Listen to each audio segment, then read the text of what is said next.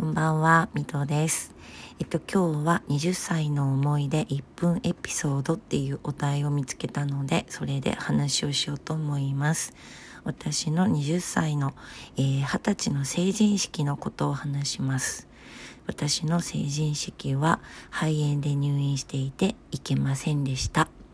えー、その前の夏から振袖とか着物一式用意しててあとは、えー、当日着ていくだけだったんですけれども年末大晦日から、えー、倒れまして入院して肺炎ということで、えずっともう入院だったので成人式には行けませんでした。もうすごい素敵な着物だったのでめっちゃ着たかったんですけれどもね今でもあれ着れるなら着たいですね。そんな感じです。ということで私の20歳の思い出1分エピソードでした。ではまた、See ya!